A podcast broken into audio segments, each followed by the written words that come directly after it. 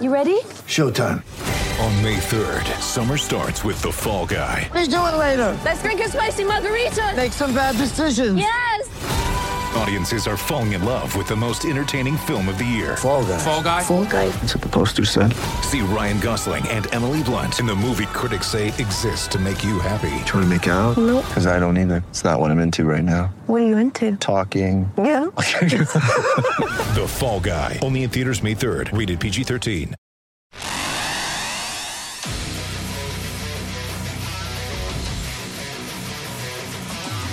Gators Breakdown. The Gators Fan Podcast. Because there's never a dull moment in Gator Nation. The Gators Breakdown Podcast is ready to go. I'm your host, David Waters, and you can find me on Twitter at GatorDave underscore SEC. And Will Miles joins me on this episode, and you can find him on Twitter at Will Miles SEC and his site, readandreaction.com. Will we have a whole new crop of Gators to discuss and analyze and break down here? Uh, after the, you know, the, the the the second early signing period, the first one was a year ago, and now uh, coaches are, uh, I guess, a little more in tune uh, with, with how to take part in it. But uh, Dan Mullen last year, first year on the job, didn't have a lot of time to bring it all together. This year, uh, bowl game, New Year's Six bowl game, and still having to get all these early signees in here in you know December nineteenth and, and through December twenty first for this early signing period. Yeah, man, it's always exciting to see the new players who are added to the team. It's exciting to sort of break them down, understand where they are, whether they're in positions of need, and how that impacts class rankings and all that sort of stuff. And, you know, this is the most important day in some of their lives. And there were a few former players who tweeted out things this afternoon about making decisions in terms of where they were going. I know I saw Tate Casey um, tweet something out about when he signed his LOI to come to Florida and how it was a great decision in his life. And so, hey, congratulations to these guys. Um, earning a scholarship to Florida to, or any of these big schools, but earning a scholarship to Florida to play big boy football is not a small undertaking. They've put an awful lot of hard work, and congratulations to all of them because uh, they're now part of the family. And uh, you know, we'll we'll try to be as fair to them as we can. Absolutely, there. And Will, uh, a quick question too. Uh, do you uh, we've this is our second one now, of course, covering it. Do you, do you like the early signing day? Do you still wish it was just one day? Do you wish the one of the second or wish one of the other periods was not in December and some other time of the year? I really like the December time frame. I think it takes away from some of the stuff that's going on in the season. Certainly for us, it, it's interesting just in terms of um, in, in, terms of what it means, and we don't really know that yet. In fact, we've been sort of looking into that, and you know how have things changed from last year? What can we learn from last year? Those sorts of things. I, I like the February signing day. I mean, if you look at the NFL, they do all their sort of off-season stuff in the off-season. Um, I would like that to be the way college football is, but they also put this in place so that kids didn't get hounded you know, up until February the, and give them the ability to commit early. And so I think anytime you move the power to the players, that's usually something I'm in favor of. So if the players like it, then I hope it stays. And if the players want to see it adjusted, then I hope the NCAA does that. Yeah, my, my thought on it is uh, I like when it was just February. Um, for podcast purposes, I don't mind this in December. so, uh, especially last year when there was no bowl game to talk about, we had a new coach and signing day, so it, it kind of helped out there. But I kind of agree. You know, coaches should be able to be, you know, now concentrating on a bowl game. If if you have a bowl game, or if you didn't make a bowl game, you're trying to to bring, you're trying to scrounge up the pieces and and and and you know hit a signing day in February. But uh, if they're going to have two of them. I wouldn't mind one of them being in August before the season starts because some players kind of know the decision then uh, where they want to go. Let them concentrate on their senior season, much like you said, without being hounded. Uh, if there is a coaching change, you know, have uh, have a waiver in there that you know if there is a coaching change, they can go somewhere else uh, if they if they so like. But I, I wouldn't mind seeing one in August uh, and then keeping the one in February as well. Yeah, the one thing I do think it helps is, you know, when you talk about gray shirts and guys coming in and basically being offered scholarships and then on National Signing Day sort of being being edged out and processed out. I think that's a lot harder to do with the early signing period because you know who your competition is. You know, if if you're somebody who is being recruited by Alabama, um, you know that there's probably not space for you at this point. so, but but conversely, if you're being recruited by Ohio State, you know there's plenty of space for you in the uh, in in the roster and and for this year the number of signees they can have. And so, you know, if you're a player, especially with all the coaching movement. Um, you know, and having to keep up to that. I mean, these players commit and then they have to sit out for a year if they decide to change their mind. The coaches don't have to do that. And so I think giving them more information rather than less is a good thing. I agree with you. I think August would be great for the fans. Um, you know, the question is, is it best for the players? And I do think that, um, you know, giving them something in December and then something in February means, you know, if you don't sign in December, then you kind of know what your options are afterwards, just because there's a large swath of players who are already committed, and maybe you make a different decision because of it. So. All right, we'll get uh, we'll break down this uh, Florida Gator 2019, the start of the 2019 recruiting class. But before we do, remember you can find Gators Breakdown on news4jax.com slash Gators Breakdown.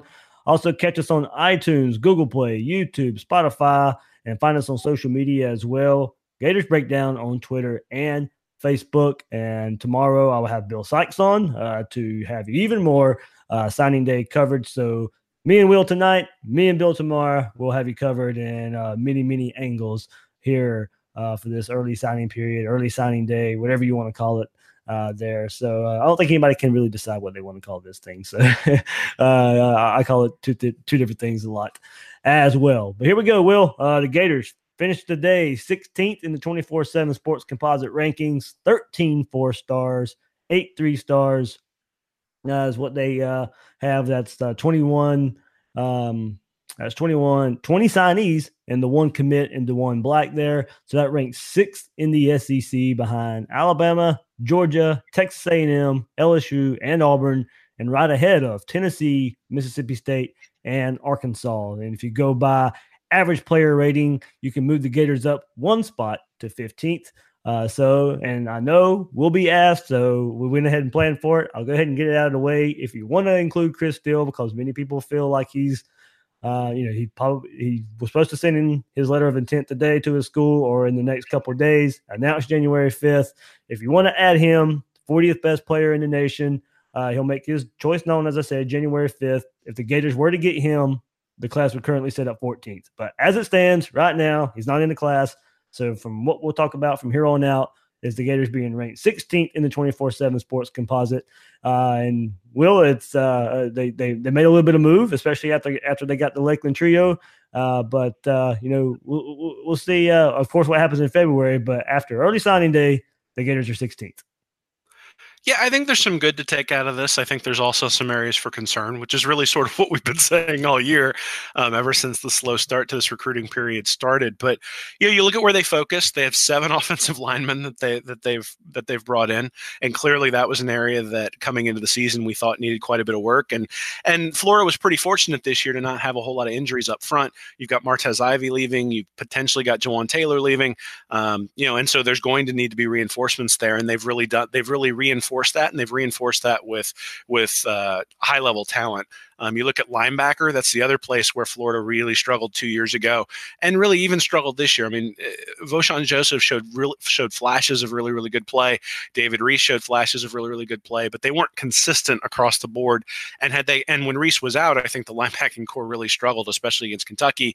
And they brought in four linebackers in black. You mentioned, but Tyron Hopper also very very high ranked.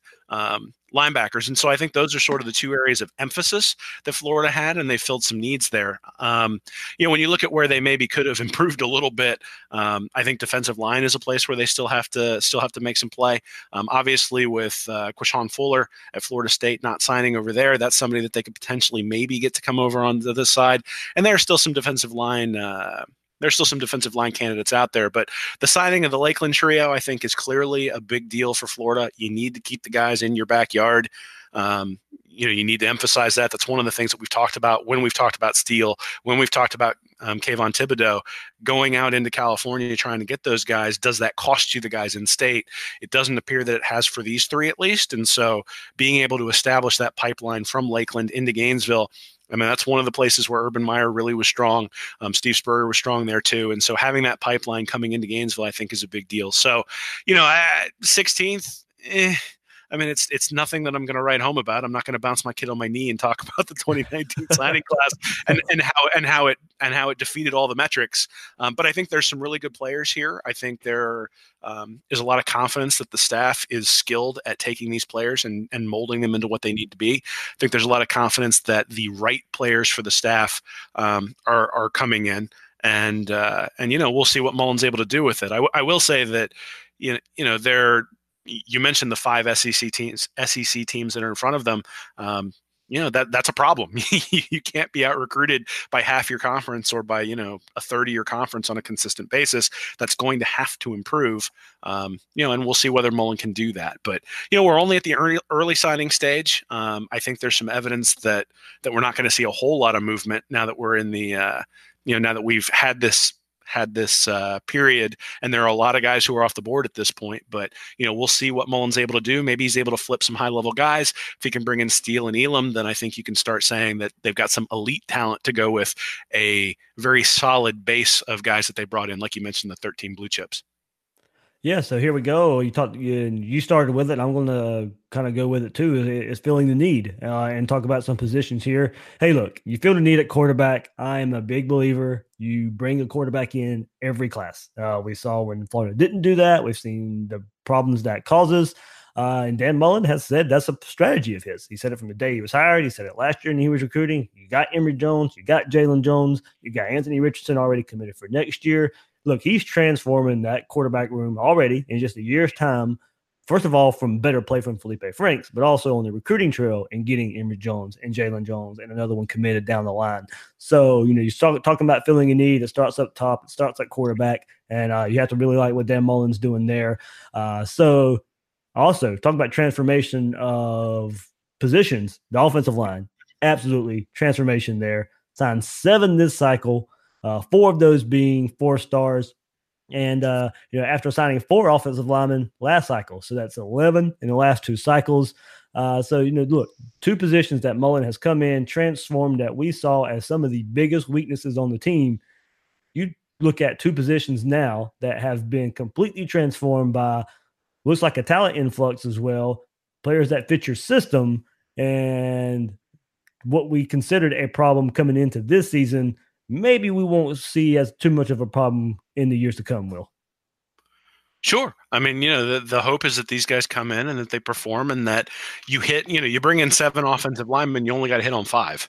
So, so, but again, quality depth, I think, is something that we all knew was missing last year. That if Martez Ivey had gone down in the second game with some sort of season ending injury, it would have meant a whole lot of trouble for that offensive line and luckily we didn't see that this year but i'm sure the coaches saw it in practice and saw the areas that they needed to improve and put an emphasis there. Um, you know particularly the fact that they've got a, a bunch of high level four star guys who are coming in to play on that offensive line that's going to be a real shift from what's been there under mcelwain i mean the offensive line was not an area of emphasis under jim mcelwain he did not bring in a whole lot of blue chip guys in that space.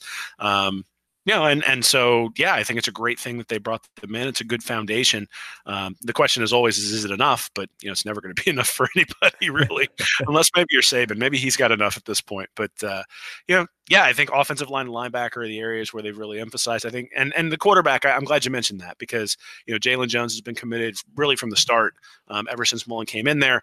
He's got a lot of physical skills. I know they downgraded him recently to a three star, um, but he was good enough to get upgraded to a four star during the offseason. So, you know, whether that's an accuracy thing or whether that's a, uh, you know exactly why that is i'm not entirely sure i'll have to go back and look at some of the statistics but but clearly he's a talented player and mullen has shown that he can take guys who have talent and sort of mold them into his into his system and he's going to have to do that with jones and Will, another thing you, just brought up and, and, talking about that, and it kind of just triggered something in my head. You're also, when you're bringing in quarterbacks like this, it allows you to not throw them in right away. And now we've seen, I think, Feleipe Franks take enough of a step. And we, we definitely saw it this year where Feleipe Franks took a big, uh, enough of a big step. You didn't have to throw Emory Jones out there to the Wolves. Now he'll have some experience and maybe a quarterback battle for next year, but it also lets you know that Jalen Jones doesn't have to come in here uh, when he signed and go through uh, spring and you know of trying to be the guy. He can work on some mechanics. He can learn the offense and not have to be thrown out there. And that's another part of being able to to, to go get another quarterback. go get one every year. Now these guys can sit and learn instead of having to be thrown out there to the wolves and thrown out there before they're ready to play. I mean, absolutely, right? I mean, when we, when we talk about recruiting and rankings and things like that, really what we're talking about is depth, and we're talking about probabilities. So if you bring in five five star guys, chances are three or four of those guys are going to turn into high level starters. If you bring in five four star guys, you're probably talking two of those guys turning into high level starters. If you bring in five three stars, maybe you get one guy who's a high level starter, and so the the proportion of really what you're talking about is how are you building depth? And so it's the same thing in the quarterback room. If you bring in a quarterback every year you don't have to hit on a quarterback every year. You have to hit on one every four years. Yep. so or every three years if yeah, you, hopefully if three years. there we go. yeah i mean if you got a guy going to the nfl you're doing pretty well at that position. And so um, you know you bring them in there's a probability they're going to be great there's a probability they're going to be a bust there's a probability they're going to get injured because this is a physical sport and so being able to bring in that quarterback and that's one of the things that florida state's really struggling with right now yeah. you know with howell decommitting and going to north carolina taggart hasn't brought in a quarterback yet in in any of his two classes. It doesn't look like he's going to bring in somebody for this one. You know, and if who's going to? And if he does, they're probably settling on somebody they didn't want in the first place.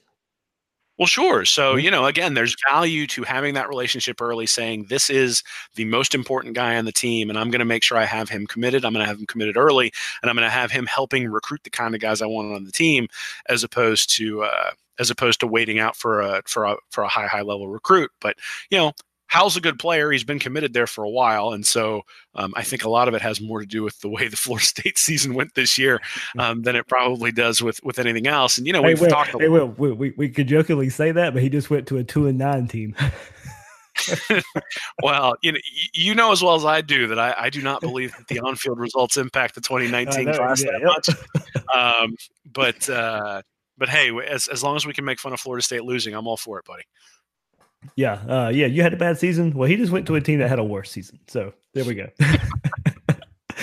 All right, we'll, we'll move to the other side of the ball and keep on with the good news here. Uh, another position that we'll see an influx of talent is linebacker. Uh, you got Tyron Hopper, the 150th best player in the nation, seventh best outside linebacker. Uh, Diabate, the 167th best player in the nation, eighth uh, best outside linebacker. I'll include unsigned Diwun Black uh, because he, you know, he's included in the rankings since he is committed. Uh, he dropped a little bit in the rankings this year because he didn't play, uh, but he's still ranked as the 149th best player in the nation without playing a down uh, football this past fall. Uh, he's a 10th ranked inside linebacker in the nation. And then the Gators also brought in three-star Josiah Pierre to give the Gators another outside linebacker. So when you talk about a, a position of need that needs uh, not necessarily numbers, but a talent influx, that's what they got here in this group that they brought in. Oh, absolutely. And and not just numbers, but talent. I mean, David Reese last year was a four star, 296th overall, and he's the highest ranked linebacker on the roster until these guys get in on get into campus. And so you, know, you look at Black, Hopper, and, and Diabate, they're all top 200 guys. And so you've got a serious influx of talent. You've also got guys who are categorized as inside linebackers and outside linebackers. You add those to to David Reese. You add those to David Reese from last year. you add those to uh, to Chatfield from last year as well. And now you've got the real makings of a group that has some inside outside capability, the ability to maybe be more multiple in Grantham schemes, which is something that Mullen's been talking about since last year. Um, this is a really good group of linebackers. It's really important for Florida to bulk that up. Um, last year, I wrote extensively about how McElwain had also ignored this area. And so for Florida to fill that space is is significant. Randy specials. well, you know, hey, we could say that, but Vosean Joseph and David yeah. Reese have been really good, yep. and so you know they they've hit on some guys, and and those guys have played pretty well. But it's also pretty clear when you're watching that they have physical limitations and that they have um, limitations in terms of their ability to stick to the scheme. And so bringing in guys who don't have those physical limitations, and you can sort of, you know, from a competition standpoint, if somebody is is messing up the scheme, you put in somebody who's just a talented, as opposed to having a significant drop off. So, um, you know, Florida's going to be better at the linebacker position for the next couple of years because of these guys. It's it's a it was an area of need, it was an area of emphasis, and they got the job done there. All right, so we'll kind of go through the day that was, Will, uh, when we look at this Wednesday. Uh, of course, we'll keep on with the good news. We'll start with the good news in the Lakeland trio. Uh, Hammond, Lloyd Summerall, and Keon Zipperer signed with the Gators. Uh, Will, these were some of the best players in this class that Florida was able to bring in, and why getting these three were so important. Uh, Zipper is the 136th best player in the nation, the fourth best tight end in the nation, according to 27 Sports Composite. Uh, in the state of Florida's 18th best player, uh, offensive guard De'Ave Hammond, the 174th nation's best player, uh, 12th best offensive guard, and state of Florida's 23rd best player. And then Lloyd Summerall is the 237th best player in the nation, 15th ranked weak side defensive end, and uh, the 36th best player in the state of Florida. So coming into the day, Will, the, these guys were a must get because Florida was on the outside looking in for some of the other big targets uh, that were on the board. These were the three Florida fans felt good about, and it, it and it came to fruition. Uh, Will Zipper could be a matchup nightmare at the tight end, H back position. Uh, Summerall is a tall and rangy defensive end. Had 11 and a half sacks this past year in his senior year. Uh, and then De'Ave Hammond, a six foot four, 350 pound offensive guard that the Gators desperately need uh, to sh- to need to to shore up the offensive line with upper talent uh, and depth. So you know these are the only targets that signed with Florida that weren't already committed to the Gators coming off of a state championship team. Yeah, you know, we already talked a little bit about just securing Lakeland and how important that is, but also it's important because of who these guys were considering beyond Florida, right? I mean, Zipper and Summerall were considering uh, were considering Miami and considering them pretty heavily. And in fact, last week, you know, I think Zipper Zipper had an official visit to Miami and everything, and sort of the news when they were on their official in Gainesville was that they were considering Miami at the time. So, you know, to have to not only secure that area of the state, but also to secure it against your one of your in-state rivals, I think is important. Um, you mentioned tight end. That's a space that again under McElwain was lacking, but now they've added Kyle Pitts last year. They've added Zipper this year. Um, we saw Pitts doing stuff on the outside a lot this year, not necessarily on the inside. But you know, C'yontai Lewis is going to be gone pretty soon. You've got Moral Stephens who's going to be gone. Um, you've got Krull who came in, but he's only got a year or two of eligibility left, and so um, you know, bringing in a t- uh, same thing as a quarterback, right? Bringing in a tight end every year is important to make sure you have the depth, to make sure you have that elite talent. And then um, I don't think I need to tell anybody why an offensive guard who's a top 200 player is important in the Dan Mullen scheme, right? I mean, we saw the development of the offensive line from game one to game 12 over the course of the season. We saw how they dominated Florida State up front in that game. You know, you start adding elite talent to that and, and now you get a team that can dominate anybody up front and you get a quarterback a lot of time he's going to be really really good and it's not a coincidence that franks had his best game against florida state in a game when florida state couldn't get any push at all up front and i think the more you see the florida quarterback protected the better off he's going to be and and you know just thinking back to the michigan game last year you know franks was getting harassed the entire game had he been a little bit more comfortable in the pocket maybe he plays a lot better throughout that year if the offensive line had been better and you know so it's a symbiotic relationship, and certainly having that guy is going to be important. Yeah, Will. A lot of times, you know, there's the the popular phrase that their perception is reality, uh, and you know these guys were thought. I mean, I don't I don't want to say shoe-ins, but you know, from a Florida friendly school or once Florida friendly school, uh, you know, these guys coming into the day. Um, you don't get these three. You know, these these were the three that you get fans felt more confident about more than than any other or any other. Luckily, they were also some of the highest, you know, the highest prospects on the board. They are some of the highest prospects in your class. Uh, and you know, perception would if you don't get those guys, the perception would have been um, would have been pretty bad when you go back and look at this class. But you pull these guys in; they were announcing on ESPN too. Uh, a lot of people were watching. Uh, if you're watching, if you're into college football, you were watching signing day coverage. And hey, look, Florida had pretty much what all three of these guys going to announce. Florida pretty much had a 10 minute PSA. You're talking about Florida, and Tom Luginbill was on ESPN talking about how how he loves these guys and how uh, he was even speaking of Dan Mullen's development uh, uh, of talent and how good of a coach he is, and how Gator fans should feel good about Dan Mullen being the coach and what he can do with the talent talent that he's going to assemble at Florida. So you know, Florida got a lot of praise with these guys committing on live TV. Um, and you know, it, it, they took their time with, with, these announcements with these three. And like I said, it was kind of a PSA for Florida for for 10 minutes that uh, really, really put out a lot of positive uh, outlook uh, when, you know, of course, ESPN, the, the most powerful voice in, in sports, is sitting there talking well about Florida for a little while. Yeah, I mean these guys were must-haves, right?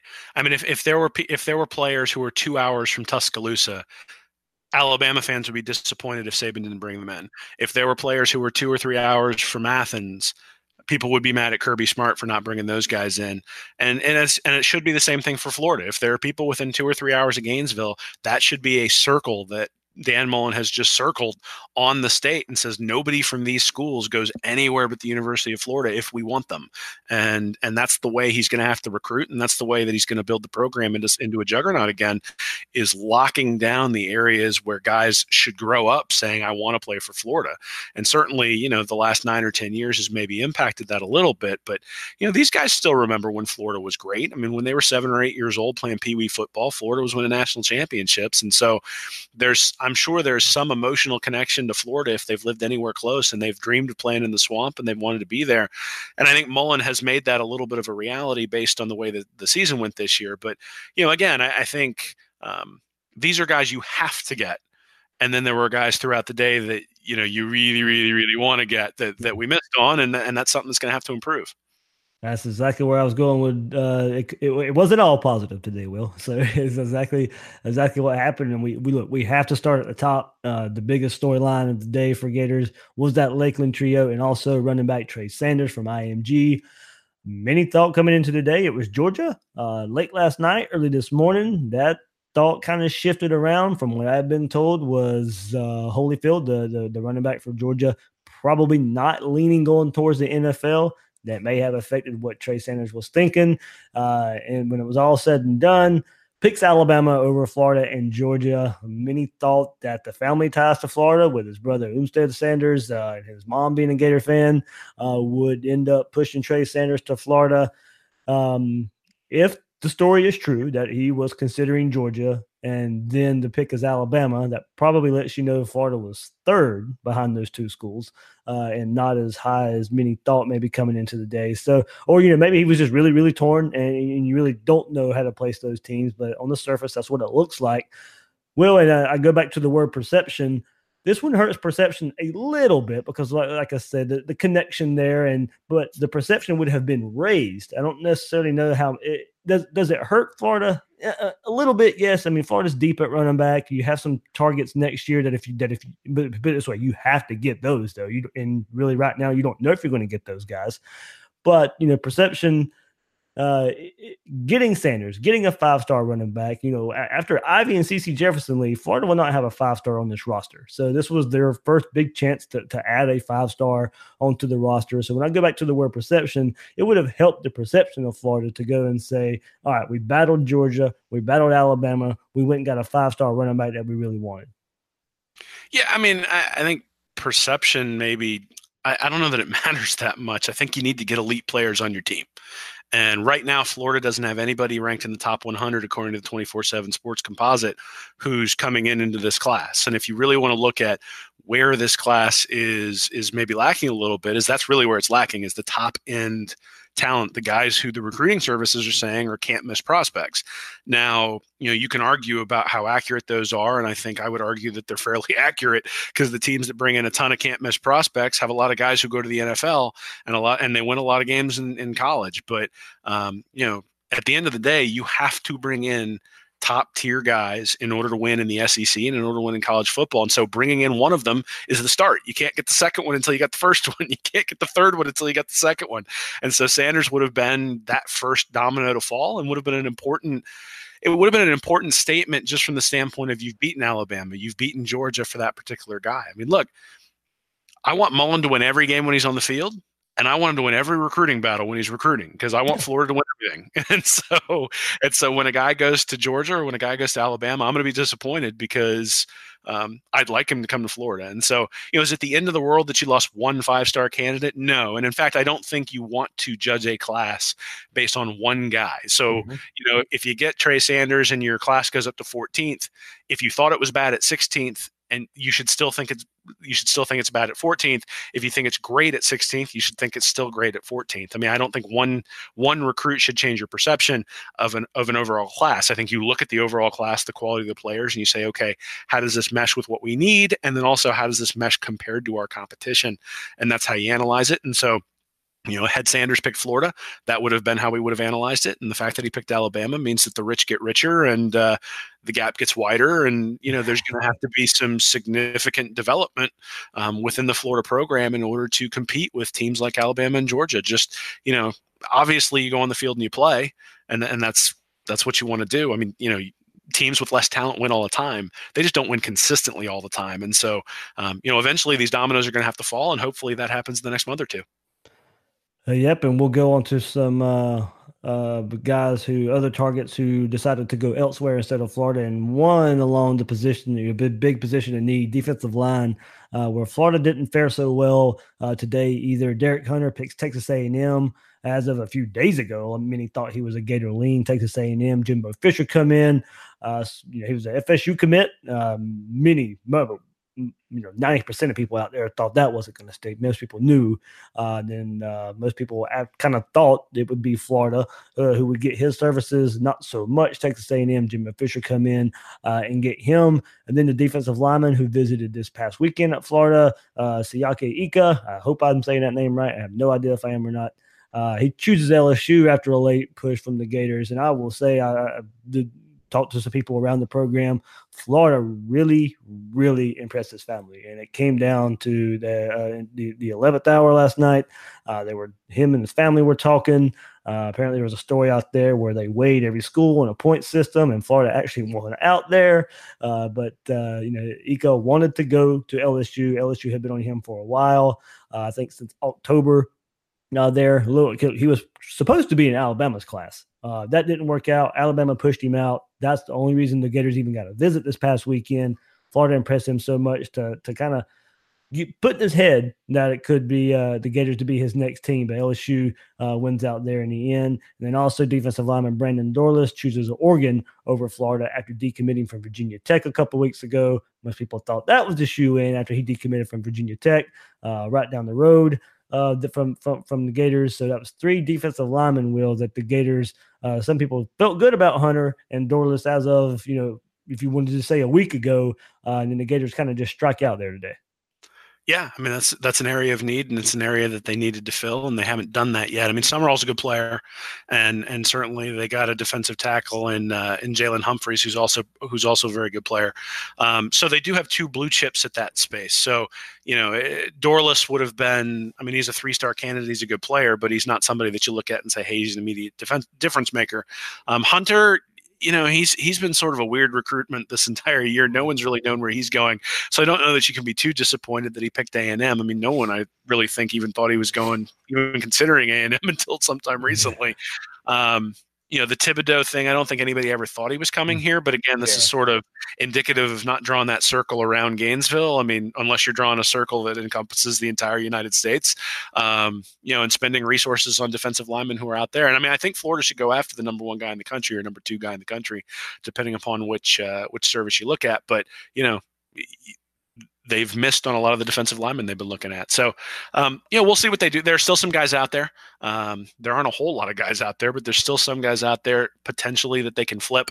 Um, one of the silver linings for today, and we'll probably get into this a little bit, but you know, Florida State didn't get all their guys signed, mm-hmm. which means you still have the capability of flipping some of those guys. And so, um, you know, we'll see whether Florida has the ability to do that because there's some good guys that these they're very good players that the Seminoles have committed who decided not to sign today. And you know, I'm not exactly sure what kind of sign what what that's indicative of in terms of what's going on in Tallahassee. But uh, but maybe Mullen can take advantage and bring some of those guys in.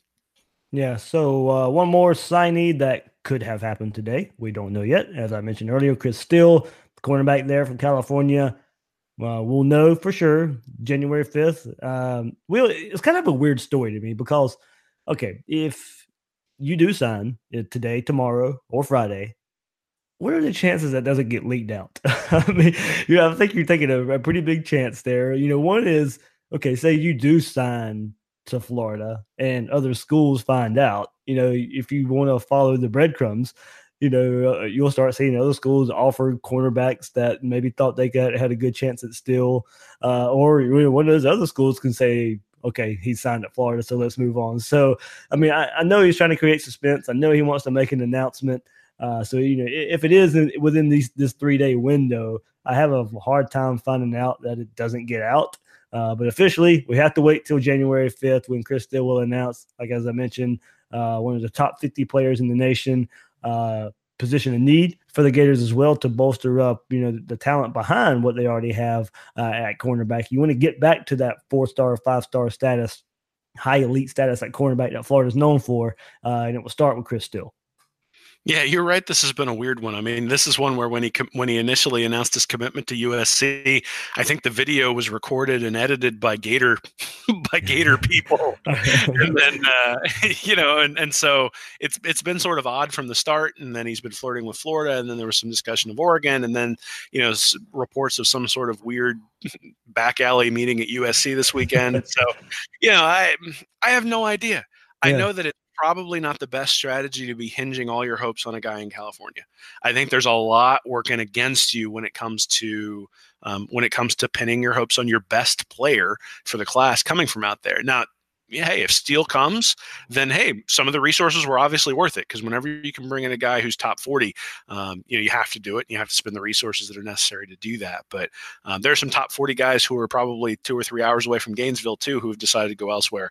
And, and that's an area where I hope that the uh, that the recruiting improves in year three under Mullen because uh, that that's really where Florida's going to be able to get back to an elite class. But you know, you're right. I mean, having a having a cornerback with that sort of elite talent, being able to put him out on an island.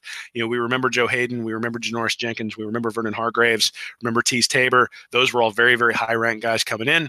Um, certainly, uh, certainly, you know, Wilson and and uh, Marco Wilson and and uh, and CJ Henderson have all been have been very, very good at corner, and those guys were pretty highly ranked too. But you know, there were clearly some depth issues on the backside with Chauncey Gardner Johnson leaving. They need to fill that gap as well. They've got three defensive backs that they signed thus far. Um, you know, Chester Kimbrough is a high level three star, and then you've got uh, then you've got uh, Jaydon Hill, who's a low level four star. You bring in somebody who's a high level four star, and all of a sudden your your depth looks really good, but also your talent level looks good too. So you know, being able to bring somebody into Grantham's defense who can play man to man is really important. And so hopefully Steele comes and whether it gets leaked tomorrow or whether or whether we get to the fifth, as long as he chooses Florida, um, I'm not I'm not going to begrudge him his uh, his path to where he's committed to. I'll say I'll feel good there. I'll leave it at that.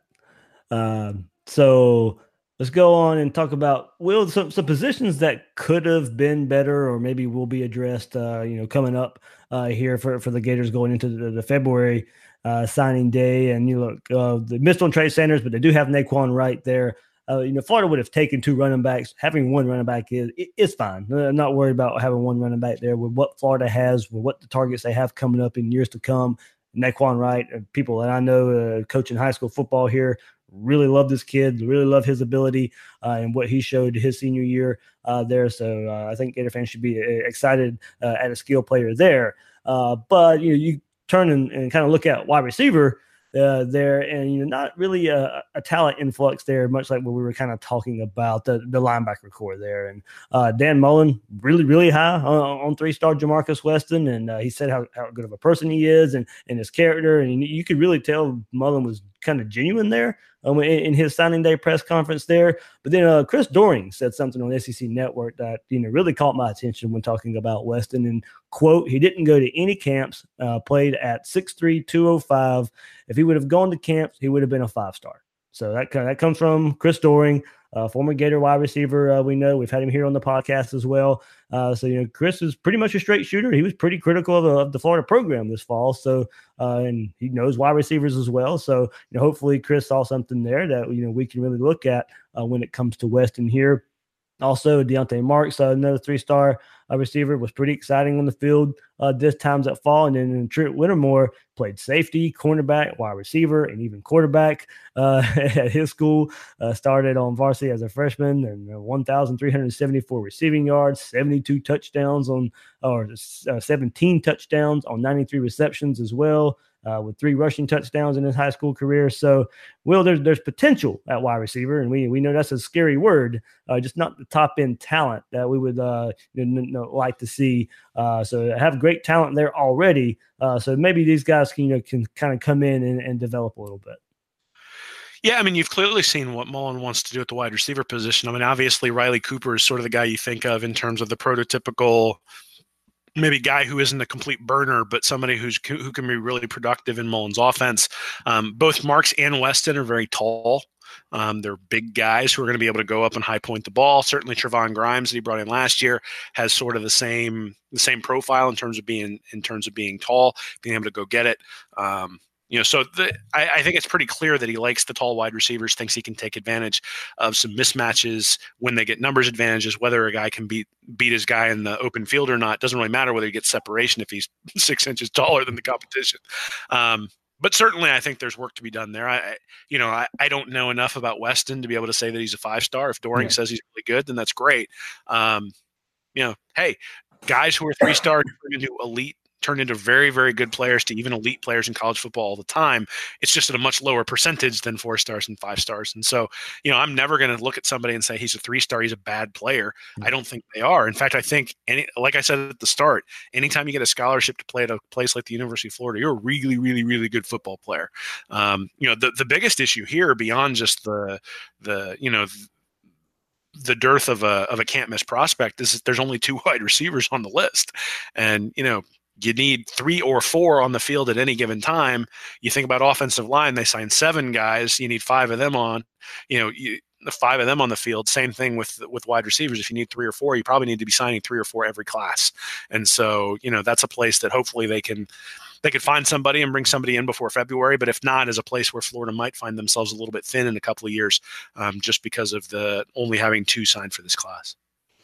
Yep, and uh, as far as defensive line, there we mentioned the misses there, Will, just recently, but uh, you know, Gators bring in highly rated four star Jalen Humphreys uh, on twenty four seven Sports national ranking, two hundred and fifty first ranked player there, um, seventeenth um, ranked uh, at his position. Uh, and uh, Florida had a little summary about him of what they put out, known for his versatility and his ability to play inside and outside on a defensive line. 6'4", 314 pounds. Uh, so really, if you look at it, he's the only true defensive lineman that Florida is going to bring in. Lloyd Summerall can can play in, uh, but you, he may be that rush in outside linebacker type uh, when it, when it's all said and done. So you know the, the Gators definitely need the bigger body types, and Mullen even said so in his signing day press conference. Yeah, well, I mean that's great that he's able to to see the areas of need and voice them, and and you know I, I don't imagine that was unintended. I'm guessing he's sending a message to a couple of guys he's been talking yeah. to, um, and basically saying, "Hey, we need you. Wink, wink. Come on over here." Um, and so we'll see whether he's able to close that gap. I mean, one guy, again, I said this earlier, one guy does not make or break a class. So I'm not going to say, oh, because they signed one more defensive lineman who's a blue chip, that makes this class elite. And I'm not going to say, oh, because they missed on one defensive lineman, that means this class is is is garbage. I don't think either one is true. I think the truth is somewhere in the middle. I think you have to take the entire class as a whole. And so, um, yeah, it'd be great if they had more defensive linemen. I think the guys they signed, though, are blue chip guys. They're more likely to turn into difference makers on the field. And that's something that was missing under McElwain at the defensive line is, you know, Jachai Polite turned into an awesome defensive end. That's a rare thing to have somebody who comes in as a three star who ends up being a first round draft pick. And so, you know, does that indicate that maybe they were really good at finding diamonds in the rough? Sure. But you know you don't want to rely on that long term and so bringing in guys who are top 300 or even top 200 rated prospects is really important at that position so even if you don't have the numbers the the fact that they're highly ranked guys i think makes a difference yeah, I saw it on the YouTube chat. So if I said it wrong, Humphrey six four three fourteen. So I don't know if I said six ten, but no, I didn't mean to say that. If I did, so uh, be a big boy. Oh yeah, oh yeah. I mean, sign me up right now.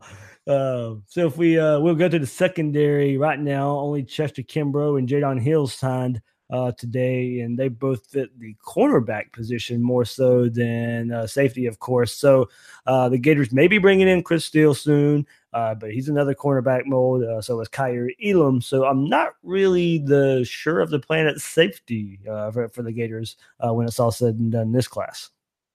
Yeah, you wonder whether maybe somebody like Trey Dean or Amari Burney goes out and and and takes that space. Those guys were actually recruited as safeties last year, and then Dean was brought in to play corner when Marco Wilson went down. And so with with Chauncey Gardner Johnson leaving, certainly that sort of role is open for somebody like Burney or maybe even Trey Dean. And you know these guys coming in may get pretty immediate playing time, especially if there's an injury or two, um, just because there isn't a prototypical safety out there. I mean, Donovan Stiner's a really good player, but um, you know, there are also deficiencies. I know against Georgia, he was exploited in one on one coverage a little bit. Um, and so they may need to do some mixing and matching, especially as these guys are younger, um, to make sure that they've got the right guy on the field. So almost have like a nickel and a dime package and then have more of a run package, just like you would do with linebackers who are physically limited or scheme limited because they're younger. You can do the same thing with the defensive backs. Well, okay. One thing I wanted to get at here is uh, I think we have to take a look at the state of Florida and what the Gators were able to do uh, at this early signing period in the state of Florida. And if Florida's going to get back to the elite recruiting that we've you know we've discussed, uh, they have to start getting the state's top talent in the fold. They have, they need to be Gators, and uh, according to twenty four seven Sports, you know you, you you have to go to Keon Zipperer before you find the highest ranked player that is committed to the University of Florida that is from the state of Florida. He's the 18th ranked player in the state. So now, you know, we'll see what happens with Akeem Dent, Kaiir Elam, Mark Anthony Richards. But Will, you, you look at the top, and now I know the whole IMG stigma and how you want to, if you want to count those guys or not. But, you know, some of those guys are from the state of Florida. Uh, but the top three players in the state of Florida are all from IMG. Nolan Smith, committed to Georgia. Trey Sanders, committed to Alabama. Evan Neal, committed to Alabama. Frank Ladson committed to Clemson. The sixth best, Tyrique Stevenson, will decide between Georgia and Miami. Will, this is a trend that definitely, you know, has to change. You know, I don't want to harp too much on next year's class uh, just yet. You know, we need to concentrate on what we have here, but it does look better there uh, for the Gators. Demarkcus Bowman, third best player in the state. Uh, the Gators kind of in good shape there uh, a year away from now. Uh, wide receiver Leonard Manuel is the fourth best. There's a lot of buzz uh, about Florida with him as well. Florida commit Keyvone Lee is 11th best player in the state. Uh, you know, Gators already have him in the fold. Uh, but if you go back and look at this class, Will, this is a, a, a, it's been a trend for way too long that some of the state's best talent and is not going to Florida. And in this class, they're not going to Florida State or Miami either. They're headed out of the state. Yeah, well, not only that, they're going to the rivals that Florida's going to have to go through in order to win the SEC. I mean, Clemson, you mentioned there for the lat for Ladson, but everybody else is going to Alabama or Georgia, and so you can't have guys in your backyard going to Georgia. You just can't. You can't have guys in your backyard going to Alabama because you're eventually going to come play them. You know, and I know there was some sort of quote about. Uh, about Saban talking to a guy who wound up committing to LSU and basically said, "Well, I guess we'll have to kick your butt every year." I mean, in, in, some capacity, that's sort of what's going to end up happening if these guys keep leaving the state. And it's not. I mean, the state of Florida is a microcosm for um, recruiting overall, right? Because Florida is so loaded with talent that really, if you're a Florida team and you win Florida, you're going to be ranked really high nationally. And yeah. so, if you go back and look at nationally what Florida coaches have done in the second year, you know, you can look at Mullen and say, hey, he's got 13 blue chips, and Zook had 14 in his second year. Meyer had 18, Muschamp had 16, and McElwain had nine. And you're like, okay, well, if if Mullen can pull in a couple of more blue chips, he's going to be right up there with Zook and Muschamp and and closing in on Meyer. But then you look at the top 100 talent, and Zook had 12, Meyer had nine, Muschamp had six, McElwain had four, and Mullen's got zero and so that's really i think where the where the concern lies is not necessarily the you know the depth of the class is really really good going from you know basically 150 in in the nation all the way out. It's the 150 forward that's been the issue.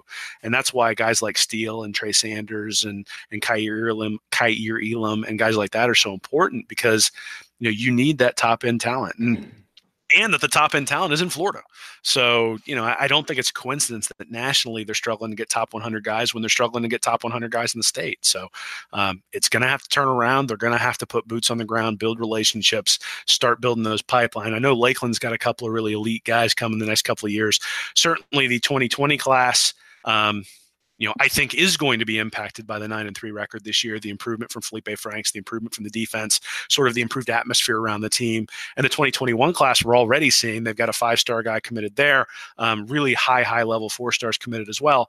But you know, I don't want to wait two years for these guys. Mm-hmm. I want to. I'm I'm as impatient as anybody, so I'd like to see it now. But you know, hey, you, you deal with the, the cards you're dealt. I think Mullen will do a good job of coaching these guys. I think there's quite a bit of depth, and I think if we look back, so Florida this year, if you took the last four recruiting classes, um, they were at an average star rating of 3.44. Um, last year, Mullen brought in a class that had an average star rating of 3.63. This year, thus far, the average star rating is 3.65. So he's slowly improving the talent compared to where it was under McElwain. And so we're going to see some improvement. The problem is that Alabama is basically at four when you look at the average. And the same thing with Georgia. And that's a pretty significant gap in terms of talent. And Mullen's going to have to close that gap at some point, or he's just going to have to outcoach both Saban and Kirby on a yearly basis in order to get there. And, you know, if he's capable of doing that, eventually these classes are really going to get are really going to get loaded because if he can prove he can beat those guys with with um, with classes in the tens, you know, all of a sudden people are going to decide they want to come. Um, the problem comes when you can't get over that hump and people keep going to Alabama and keep people people keep going to Georgia. So again, I said at the start, I mean, you know, this isn't doomsday, it isn't the end of the world, but it is what we saw in April and May, sort of the slow start and how things don't necessarily just all of a sudden boom hit when the season comes and you have a good season. Um, you know, th- this is this is what we were concerned about in April is that sort of the where they were is where they were going to end up, not necessarily in overall ranking, but in terms of player quality. So um, you know, I think there are some positive signs here, but I think there are some areas for improvement, and certainly I think Mullen would admit that as well. All right, we all got a couple, a few tweets here actually uh, that kind of just spoke to everything we just spoke to here in the last few minutes, and I'll, I'll read a few of those. I'll read some more tomorrow as well on the episode with Bill and I. But Ben Walbright says it was a successful day. The Lakeland sweep was huge. The pipeline is established. Sure, not getting Sanders or an extra defensive lineman is just uh, is disappointing, but we're in a good spot to regroup and make another push to February. Dustin Woolbright says, "Successful day. We did what we were supposed to do by holding on to our commits and adding three quality players. Missing Dorlus hurts, but it is recoverable. Time to celebrate the new arrivals. Point to bowl prep and February signing day." Ryan Hinkley says, "Met needs on defensive line." Uh, Met needs accept defensive line. I'm sorry. So uh, Met need Met needs accept defensive line. Solid class, but not elite on paper. Adding a few top 100 guys before February will be huge. Uh, Harold Jackson says still not still not on par with the big boys. That's the standard. Good class though. So there will those four uh, comments there. Yeah, talking about you established a pipeline. of course, talking Lakeland there. Um, discussing some of the players that we did miss, like Dorlus, uh, but still time to recover in time for February. And also a couple of notices there that, yeah, this is a solid class, but going back to the points we just made, you got to start getting the elites up top. Yeah. And I mean, the concern here is that so last year in the SEC, um, you know, when you looked at the top eight teams and where they ranked after early signing day, um, there were three teams that improved and then five teams that didn't that either stayed the same or went backwards. The five teams that stayed the same or went backwards had established head coaches. The three teams that saw improvement were florida texas a&m and tennessee. And those are all teams that had that had new coaches coming in. And so i think that's indicative that those coaches were building relationships and that guys held off until February to sign with them because it was such a quick turnaround to the early signing day, and so they didn't didn't necessarily sign right away. And we saw that with Florida with some of the guys who came in um, who didn't necessarily sign in December. I don't think you're going to get that bump this year in, in the second year. You've had a full year to build relationships with people. Um, sure, there are a couple of guys who maybe are waiting for um, you know, who, who, are waiting for the February signing day just because that's what they've always wanted to do, or you got Steele waiting until January and that sort of stuff. But I don't think you're going to see a seven or eight step increase in terms of overall ranking. So really, what you're looking at is a ranking somewhere between probably 12 and 14 is where we end up if they get Elam, if they get Steele, and if they maybe flip Fuller or somebody else who's who's a high level four star. And you got to ask yourself, is is that good enough in year two? Um, you know, all the other coaches, other than well, and even McElwain saw significant improvements from year one to year two. This would mean that Mullen has seen just sort of a moderate improvement from year one to year two. And I think when you look at overall 24 7 ranking, it'd actually be a little bit of a step back in terms of um, player quality. So that's concerning. It's it's concerning also that when you look at the early signing day. So this was as of 2 p.m. today because because I couldn't look at it after that. But there were 11 of the top 50 who were unsigned or uncommitted, but there were only four of 50 to 100. There were four of 100 to 150, and there were six of 150 to 200. So only 25 of the top 200 guys were left on the board. So we're basically 90% of the way done with class.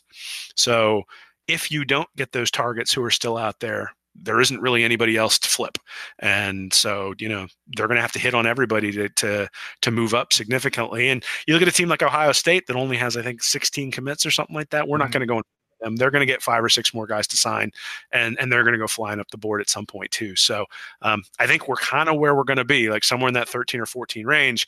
You can make your own decision as to whether you think that's good enough. I think we've made a case that that's not good enough to compete in the SEC on a regular basis. That you know it's going to be a struggle against some of those teams that have recruited at very very high levels and you know, I'm interested to see whether Mullen can buck the trend because he proved last year that he's a heck of a coach. And so, and at Mississippi State, he proved it too. You know, so he was bringing in classes that were, you know, typically in the 25th range nationally. Well, now he's bringing in classes that are in that 12 to 14 range. And and what does that mean overall for for the program? And and is he able to get them into that five, you know, basically a top five team from that, or does he need to see an uptick in recruiting? And you know, we'll see. I mean, I, I think he is one of the lead to um, to success um, to success in recruiting, and hopefully we're seeing that in 2020 and 2021. But you know, I this isn't a class I'm going to give an A grade to. I don't I don't think that's. I mean, an A grade would have been up there competing with the top four in the SEC. You know, LSU, A and M, Alabama, and Georgia are one, two, three, four. Um, it's not like they're one, six, nine, and twelve, and we're sitting at 16. It's one, two, three, four. That's who we're competing with year in year out, and you're going to have to be there to compete with them on a regular basis. Yeah, well, two similar thoughts here.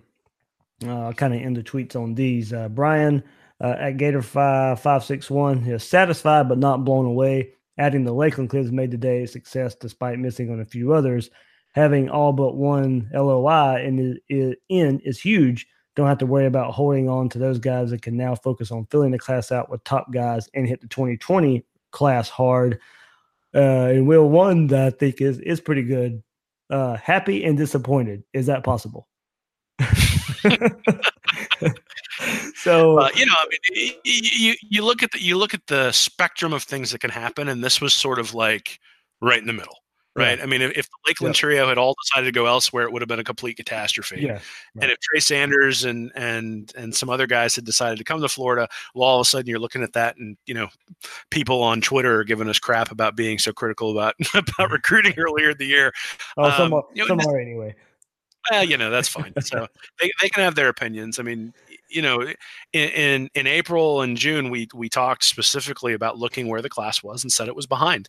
And you know, I remember writing I- that it was I going to. say we never once said Dan Mullen can't recruit. No, That- I, I, those I words never came out of our mouth. So well, I wanna mean, at the, at the end of the day, you got to look at what's on paper, though, and you got to and you got to say, hey, this is where we are.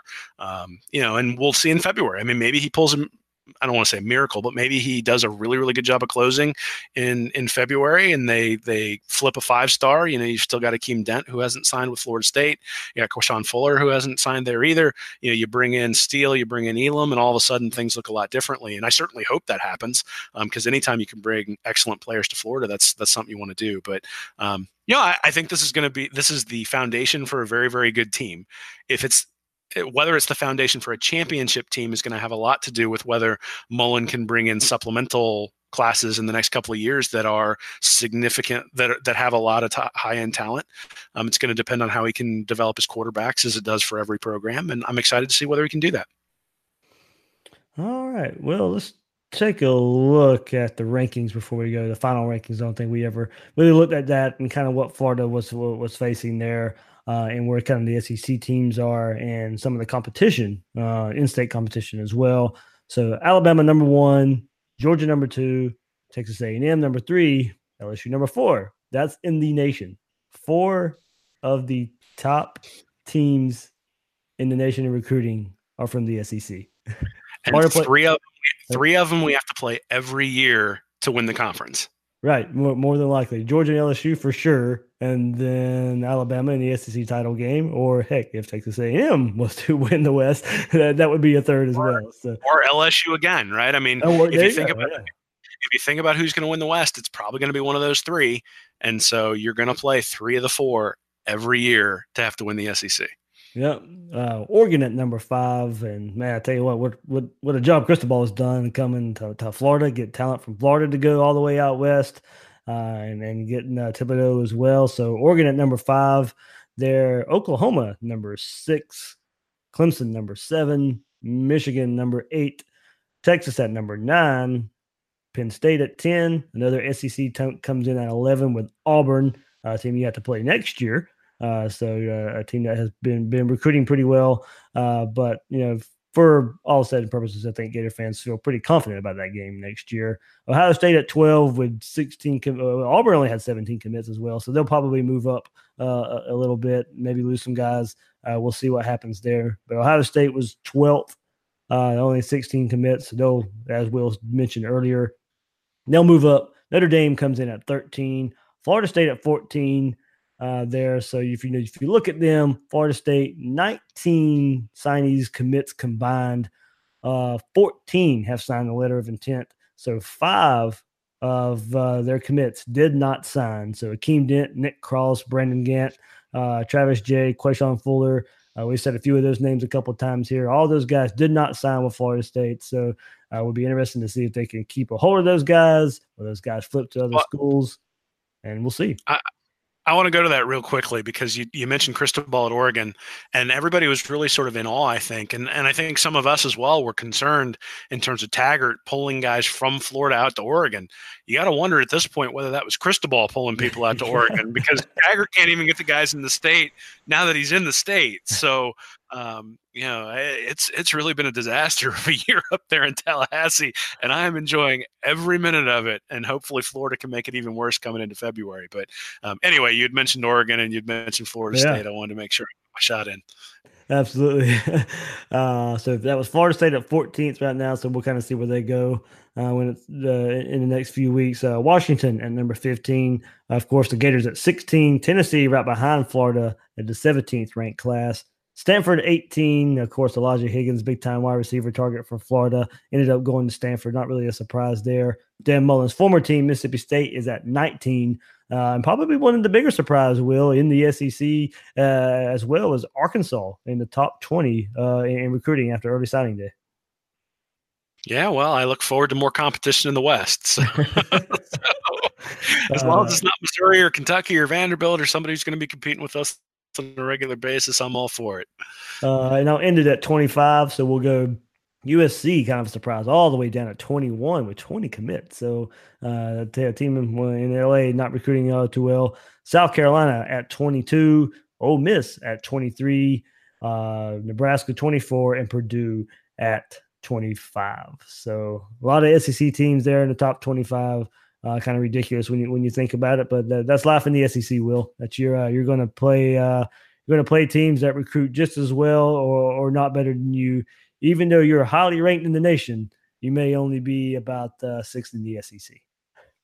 Yeah, well, I don't want to steal Bill's thunder, but he always talks about conference placement when it comes to recruiting and how important that is. And so, um, some of the work I've done has also indicated that that's really important too, just from a winning percentage standpoint. And so, it's harder in the SEC. It just is. And you know, people can argue and say, "Oh, you know, you play cupcakes on non-conference, you don't come out of the Southeast." Well, the reality is, is when you play Florida State, you play Miami, and then you play an SEC schedule, you shouldn't have to come out of the Southeast because that's where the best teams are. And so, if some of the better teams were elsewhere, maybe they'd go play them. But um, that's a it's a it's a tough place to play, and eh, that's what makes it fun, right? If you come out of the SEC, you figure you're battle tested and ready to win a championship. All right, Will. Anything else, man? Yeah, I just want to thank everybody. It's been a year since I launched Read and Reaction. I had a uh, I had an article this past week, just sort of thanking everybody. You know, I've had people reach out to me via direct message and and and give me ideas for the for the for the website. I've certainly had you support it, both letting me come on here, but then also letting me push the articles and retweeting them and all that sort of stuff. And then, you know, we've had some people support the site on Patreon. And I just really appreciate, you know, the fact that anybody would think that what I write is is worth money is, is a really humbling thing. So, um, you know, I'm going to keep doing this. I'm going to keep putting out as much content as I can and certainly want as much interaction from from the fans as, as we can get. But I just really want to say thank you because, you know, I, I launched it a year ago. I didn't know whether anybody was going to read it. And, you know, I had something the other day that got more than 20,000 reads. Wow. So, um, you know, it's it's really cool to see the site grow, to see the traffic grow, see the participation grow. But that's really just because people have shared it, people have seen some sort of value in it, and I just want to say thank you for reading. Yeah, absolutely. Will does great work. Uh, well, it was it was kind of funny. You left uh, SEC country uh, before they even went under, and kind of and kind of started the read and reaction venture there. And uh, uh, it, it's, it's been some great work. A lot of uh, a lot of articles and a lot of thoughts that you can't get anywhere else. And I think people have definitely noticed that. Yeah, man, I appreciate that. It's it's fun to do. It's fun to bring a different perspective. I mean, certainly living in Philadelphia, I'm not going to be somebody who tells you where Summerall is going to commit. I'm hopefully going to tell you what it means that he committed, and, Yeah. and that's sort of been the ethos of the site. And hopefully, we've been delivering on that. And I look forward to interacting with everybody, and hopefully, uh, hopefully, uh, can bring some good content this coming year too. Yeah, and I don't want to like humble brag or anything on us, but I wish people kind of knew how hard it was to have families and full time jobs and still do what we do. Because it, Uh, yeah. it it is uh, you know, and I think you and I have done it enough. We uh, we have to thank our families a whole lot for uh, allowing us to, to to do the do this and let Gator Nation enjoy what we do. Absolutely, it's it's a bit of an illness, but uh, but you know, I mean, I start I started writing originally because I figured I was gonna I was gonna just bore my dad and my brother with my opinions, so I may as well bore other people with them as Yeah. well. And uh, you know, it, it it is a lot of hard work, but it's a lot of fun and it's rewarding and it's it's fun to be part of a community. You know, we we sort of live in a we live in a world where. Um, you know, not to get too not to get too Mhm. large picture, but you know, we, we live in a world where there's a lot of division and where there's a lot of um, you know you don't necessarily have um, the same community that you had maybe 50 or you know 50 or 80 years ago um, just in your backyard and people move around a lot and all sorts of stuff. And and football is one of those things that's just a community thing. It's a communal thing. Every saturday there are democrats and republicans and libertarians and and scientists and and liberal arts majors and all those people coming together around one common goal. And that's a really cool thing and uh, you know i've experienced that community over the last couple of years and it's really brought value to my life so you know again thank you everybody for reading and and you know it's it's worth putting in the hard work because it's it's it's fun and it's rewarding Absolutely, absolutely there. So, all right, Will, I'm going to give uh, the uh, listeners and viewers and all that good stuff what they want. They want Bill Sykes, and Bill Sykes will be on tomorrow. well, you, you you were able to commandeer him in the morning so that's Yeah. Luckily, So I'm on, luckily this today was on my was my first day of vacation for for the holidays. So I was like, yes, Bill, we can I, I can fit you in on the morning schedule. Well, you know, he, he's one of the he- he's one of those night walkers. He's he's always up late at night and doing all sorts of stuff. You'll get a message from him like three in the morning. What was he doing up? And uh, and part of that is because of his job, but I think part of it's just sort of his personality too. So I look forward to hearing what what Bill has to say, and and certainly we get to hear from him behind the scenes all the time. But I know the fans love hearing from him, and uh, and I look forward to hearing what he has to say. Yeah, I'm going to surprise him one of those days and, and actually reply at three o'clock in the morning. And uh, see what happens. then you'll end up in a deep conversation about the oh, quality yeah, yeah. ab- about how star rankings are, are underappreciated by people. I'm not Yeah. sure that uh, I'm not sure you want to get into that at three in the morning, there, buddy. Yeah, that's true. That means I won't go. I won't be going back to bed till six o'clock in the morning. So Uh, it'll be good. We, we love Bill. It'll be good to have him back on the podcast, and, and I know he's sort of been itching. This is always the season where he gets the most uh, Oh, yeah. the most jacked up. So I'm sure he's going to come with all sorts of different facts, and uh, you know, hopefully he can uh, hopefully he can keep it to an hour, an hour and a half for you, there, buddy. the five star nerd will will be making his appearance on the next episode of Gators Breakdown. So, uh, Will, yeah, I uh, hope you have a good Christmas, man. Uh, it's kind of be, will be our final episode together before uh, the holiday. So, have a good Christmas with you and your family. And uh, I think uh, we we done some, we, this episode was really good. Uh, I think we did we did some good things here. Hey, right back at you, man, and Merry Christmas to everybody out there. And uh, we're not going away. We, we Oh, can't stay away from stuff. So uh, looking forward to the bowl game, and uh, there will be some previews up, and then a recap of that too, and then back to the recruiting for February. So never stops, never a dull moment, and uh, we'll be there for it. All right. You can find all that on Will's site at readandreaction.com. And you can follow Will on Twitter at Will Miles SEC. I'm the host of Gators Breakdown, David Waters, and you can find me on Twitter at GatorDave underscore SEC. Guys and girls out there, thanks for listening to this episode of Gators Breakdown.